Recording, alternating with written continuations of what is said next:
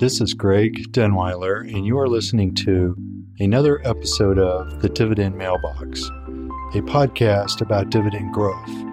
Our goal is to stuff your mailbox full of dividend checks and make each year's check larger than the last.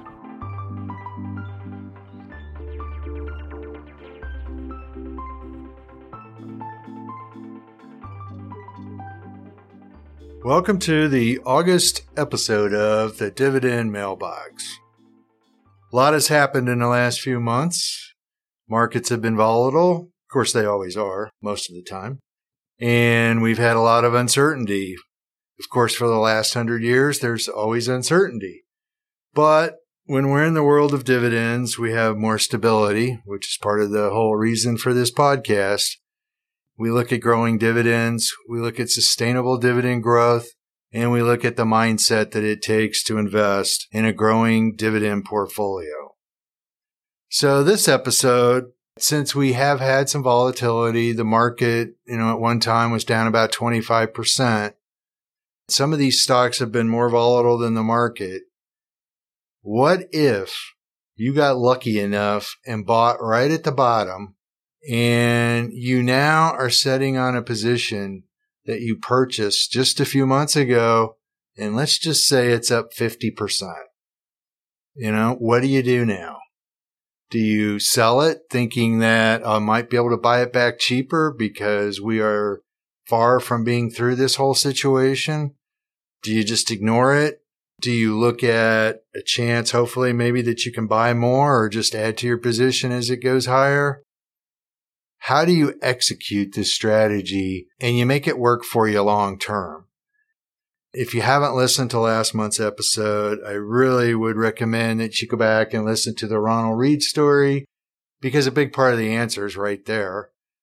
But, you know, in dealing with reality and the emotions of, of, of having some success and having a little bit of luck, how do you deal with it and how do you keep yourself on track? That's what I want to hit this, this episode.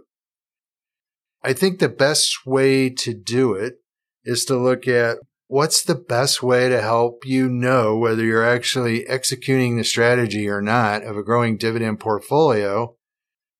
And the best way I can answer that question is we track the dividends. We look at when we're getting dividend increases. We look at the income as it comes in. Um, and the big thing is each quarter we want dividend income that's growing. And annually, as I've said many times, maybe too many, you know, we want each year's dividend income to be higher than the last. The best way you do that is just look at your income as it's coming in every month, see the dividends hitting and go back and look and see when the last dividend increase was. So right there, you see you know, whether you're really executing the, the strategy and you actually see it as it is working out. You want to see one every fourth quarter is the ideal situation. So it's an annual increase. Sometimes they'll stretch it out a little bit longer, but if you get to four quarters and you don't see another dividend increase, it's probably a good time to start looking at the situation to see what's going on there and what the outlook is and is the stock still going to be on track for dividend growth? The great thing about doing that, it totally takes your attention, your vision off of what market prices are doing towards the, what the income is doing in the portfolio. And it helps you keep from being seduced by just prices and what they're doing in the marketplace, which you really can't control. Now, another thing that we haven't really mentioned in the past, or if I did, it was just very briefly. We don't really use dividend. Well, we really don't use dividend mutual funds at all. There are mutual funds out there that try to do this same concept. But the problem is, unlike a ETF that pays out all of its income, a dividend mutual fund they really have a lot of flexibility as to what they pay out, when they pay out, and the timing of it. It's really hard to see, well, am I really growing my income year to year? the fund may be up 15% a year, but underneath, you don't really know whether the dividend income is growing 3%, 5%, 6%. It may look like it's growing 10 or 15% a year, but they're paying things out that may not necessarily all just be dividend income. May include some capital gains. It may include dividends. And at some point, there is some discretion for, for fund managers. They don't have to pay out everything. So you're just not quite sure exactly what you're getting at, at the time. So that is one of the big reasons why we don't use dividend mutual funds. I mean, that's not to say that they're bad and they don't work and they, they may even be more profitable over time depending on the manager and what strategy they use if they weren't you know if they tilt it more towards growth or or they're just good managers but the point is, we're tracking income growth, and that's our major definition of success. So, in regards to execution and tracking dividend growth, execution is a broad term. If you've listened to the uh, the episode a few months ago where I interviewed Simeon Hyman from ProShares, he was their or he is their lead strategist. The interview basically was regarding the ProShares Aristocrat Dividend Fund, otherwise known as Noble. And while I was interviewing him, I had briefly mentioned we had purchased Williams Sonoma. I didn't really go into it. We haven't brought it up since.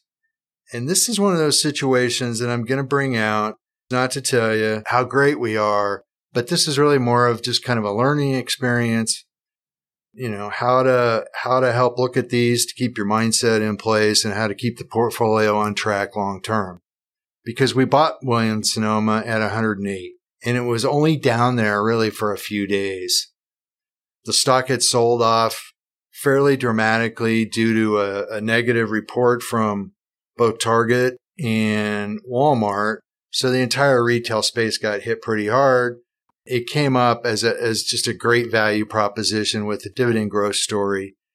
Lo and behold, now it hit 156 today. So in a very short period of time, roughly two months, we're up almost 50% on the stock and we've already gotten one dividend on it. So what do you do?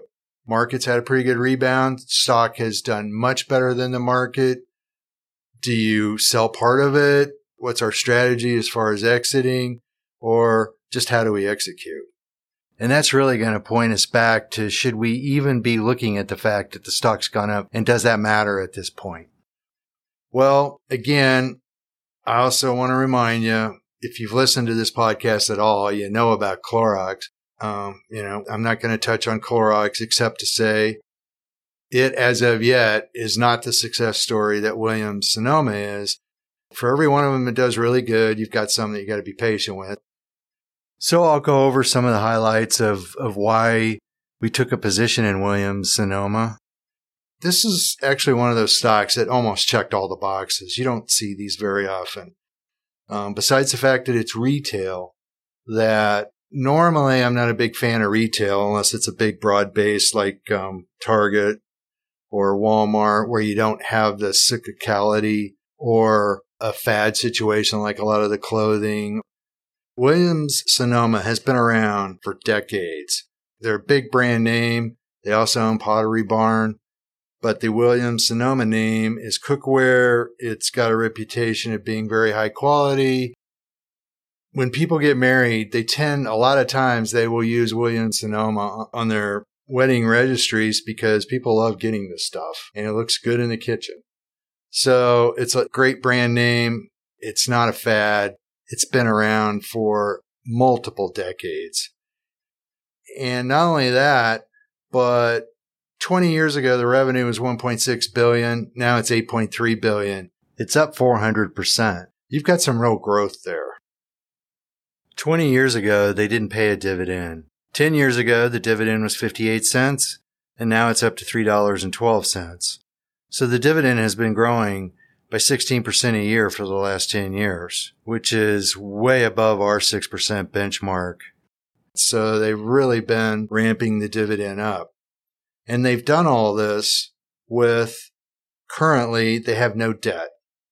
I went back and looked going all the way back to 1999. Basically, they have done zero acquisitions. It's all been organic growth. They have virtually no goodwill on the balance sheet. From a profitability standpoint, gross margins are above 40%, which is really good for a retail. Again, you know, they have no debt. Their shares outstanding 10 years ago were 102 million shares, and now they're down to 68 million. They've been buying stock back relatively aggressively, raising dividend, buying stock back. A lot of times I'm not a huge fan of stock repurchases, but in this case, you get the stock trading at 10 times earnings and their return on invested capital is up at 25%. And that's the five year median. If you look lately, the three year median is 33% return on capital. It's almost like that number is so high, I'm just going to go with 25%. But it just tells you how well managed this company is. You know, it's cheap. And in this case, they're doing you a big favor by both paying you a dividend and buying stock back. So you've got a very well managed business. As soon as the stock market looks like it's not quite as fearful with the whole um, inflation scenario, and you know, are we in a recession? Are we going to go in one? Which can hurt retail, but just as a little side note, go back and look at how Williams Sonoma did back in 2008, and I think it will surprise you. The stock, I'm not going to say is recession resistant, but it does well even in a weak economy. They've transitioned 50% plus over to the internet. They're not as uh, physical store dependent as they used to be. So it's just a great company and the stock has rebounded. So what do you do? Well, this is one thing that I that I have to throw out is what's more important to you? Is your goal to make money or is it to create wealth? If it's just to make money, if you sell part of this position right now, it's pretty hard to say you've gone wrong because even if it goes higher, you've still got part of the position. If it goes lower, you can buy it back. If it's to create wealth, it's a different mindset. Let's just look at a few scenarios here with Williams Sonoma. It has 8.4 billion in revenue right now. Their revenue 20 years ago was 1.6 billion. 10 years ago, it was 3.6 billion. The stock has earnings of $15. That is up from five years ago of $3.30. They did have a little bit of a bump from the whole situation where people were staying home. So they put a little bit more emphasis on improving their lifestyle at home. Williams Sonoma benefited from that. That's calmed down some. But if you look at the earnings estimates for the next few years, next year it's $15.75. 2025, it's $16.67. So it looks like they're going to maintain most of that. Well, they're going to maintain all of it and still grow a little bit at the minimum. So let's look at scenario number one. In scenario number one, we're going to call nothing grows except that at the end of 10 years, they pay out 30% of their earnings. Now, in each one of these scenarios, the dividend starts at $3.12, which is where it is currently. So at $3.12 in 10 years, the dividend will have grown to $4.50 if they pay out 30% of that $15 on the 10th year. So if you add up the dividends for the 10 year period, you've got a total of $37. Now, everything else is the same. Stock is still at $150. So you divide the $37 by 10 years and you get roughly a 2.5% yield. Now that doesn't include any compounding, but we're going to just leave that number the way it is because if you bought a 10 year treasury, you've got the same compounding. So we'll just net it out at zero. So it's roughly equivalent to a treasury, 10 year treasury, but slightly below. Well, let's look at scenario number two. And here we're going to assume that everything stays the same, except that the dividend does grow by 6% a year. If you've listened to very many of these podcasts, you know what the line is. But if you haven't, the line is basically what the dividend growth rate has been for the S&P 500 for the last 100 years. And it's 6% a year.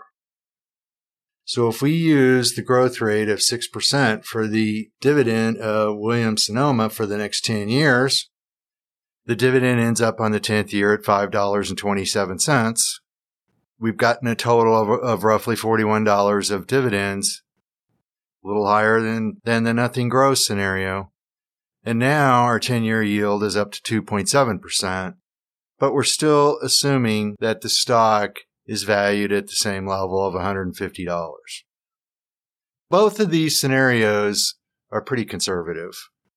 And we're really expecting not much of anything happening with the, with the company, which has not been the case in the past. This has been a real grower as far as both revenue growth, dividend growth, earnings growth. They're really somewhat negative assumptions.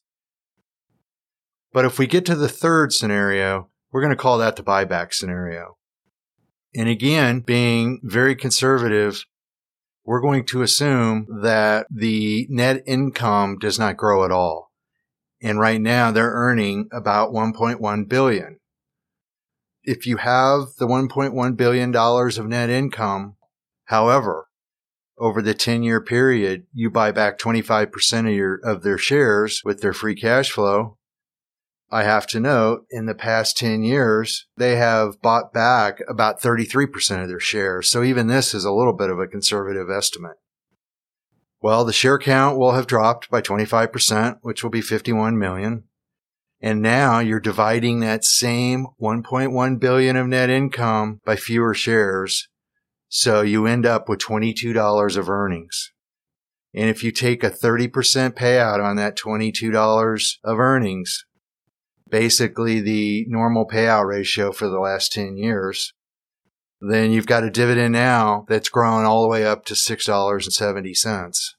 So over that 10 year period, you've earned a total of $45 of dividends. But here's a couple of assumptions that we're going to make.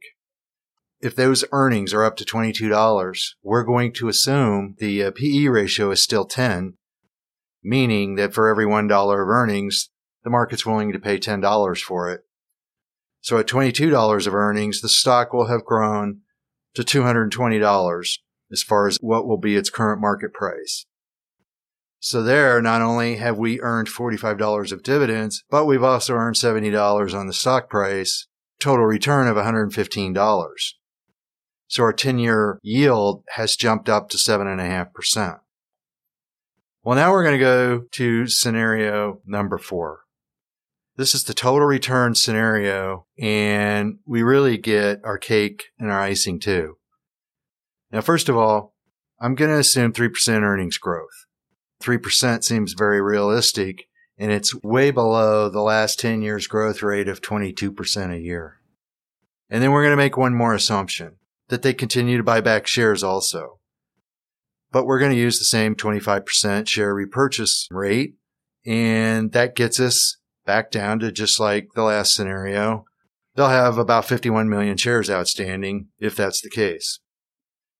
Here's, here's where the big leverage comes in and, in, in the compounding effect and how dividend growth can really pay off. So now the net income will have grown to 1.5 billion in 10 years. Not a big number, but it's 3% growth of earnings. So the 1.5 billion you divide it by that lower share count, which is now down to 51 million. And now you've got $30 of earnings. If you take the 30% payout, you have a $9 dividend. So over the 10 year period, we just basically average that out. You've earned a total of $53 of dividends. But we're going to make one more assumption. Now, if you've got a company that's grown from $15 to $30 in, in earnings in 10 years, the odds are that the market is going to evaluate that a little differently and they're going to put a higher premium on it. And we're just going to assume that the PE is now 15, which is markets paying $15 for every $1 of earnings. So you take $30 times 15. Now the stock price has grown all the way to $450. You add in the uh, extra $53 of dividends. You have a total ending value at that point of $500 between the stock and the dividends that you've received. So you've got a gain of $350 on, on your original $150 investment of what it's worth right now. Over a 10 year period, that's 230% gain. So you've got a pretty dramatic success story here. We haven't even gotten into the fact that 3% earnings growth is relatively conservative. And with those kind of earnings and no long-term debt, if you have a balance sheet that's that conservative, it's quite possible they're going to be able to buy back more shares, earnings grow faster. Williams Sonoma has the capability or the possibility of really being a huge winner. The company has performed much better than this scenario in the past, but it's a retail stock right now with the threat of a recession. They're just not willing to pay much for the earnings right now. But that's where you get the opportunity to get into a situation like this at a much more reasonable price.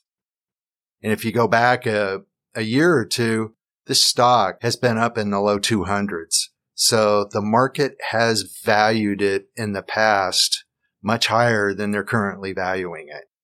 But this is the dividend growth story playing out you want a whole portfolio of these kinds of situations. And, and usually you don't get one that's quite this good. You know, is there a guarantee that you're going to, that you're going to hit the cake and the icing scenario? Um, no, there never is. But if you have several of these, the odds are that you hit one of them starts to go up dramatically. I think it'll compete with any portfolio out there with very few exceptions of these really high growth tech or, or, you know, more venture capital type stories. But I don't think you really give up anything. So where does that leave us? Executing the strategy. You don't give something up just because it's moved. And price is a very seductive thing. It tends to, to get you to start to think, well, maybe I should protect part of that profit. But what I hope you take away from this is don't let price seduce you. Take a look at what you still think the dividend can grow by. If the potential dividend growth outweighs the short term gain that you have achieved, why do you want to interrupt that? And one of the reasons why we brought this up and a big piece of why, uh, what this podcast is about is what happens when things really work well. I mean, how do you, how do you manage this strategy for the long term? When we first bought it, we had a pretty much a margin of safety on every one of these four scenarios. And now the margin of safety is much less, obviously, because the stock is up. But on the fourth scenario, the upside on, on, on Williams Sonoma is fairly dramatic even from this price because of that, there just really isn't a reason to sell it. And if the stock does, does drop back off again, I don't think you should look at it as, oh, I had a chance to make some quick money and I could turn around and rebuy it or redeploy the money. It's more of an issue that we didn't take a full position on it initially. So it gives us a chance to, uh, to buy more or even reinvest some of the dividends that may have accumulated, depending on how long it takes before it drops back off again every investor has some bias. And one of our biases is if something moves really fast, we start to step back and say, well, maybe we should take another look. Really what we're after here is before we want to start making another commitment to the, to the stock at this price is to relook at our scenario and maybe we just underestimated it when we first started to buy it. We may decide to, to add to it at this point but at the moment, we'll see how things develop. You know, one of the things you have to keep in mind every every time you sell something and buy something, it's a decision. Every time you make a decision, it's just giving you another chance to be wrong. So when you find a company that's well managed, it's allocating capital well, that looks really at the shareholders' best interest, you really want to try to hang on to it as long as you can you kind of ask yourself, are you trying to make money or are you trying to build wealth? And I hope that helps you in looking at how you actually execute the dividend growth strategy. If you don't know how to do it yourself, some of these ETFs are designed to do it. Noble is one of them. And if you want a individual stock portfolio, we are investment advisors that this is what we do. We'd love to talk to you. So I hope you enjoyed this episode and look forward to next month's. If you enjoyed today's podcast, please leave us a review and follow us on LinkedIn, Instagram, and Facebook. If you would like more information regarding dividend growth or just our style of investing, go to growmydollar.com. There you will find some of our previous podcasts and also our monthly newsletter. If you have any questions or anything to add regarding today's podcast, email ethan at growmydollar.com. Past performance does not guarantee future results. Each investor should consider whether a strategy is right for them and all the risk involved. Dividend stocks are volatile and can lose money.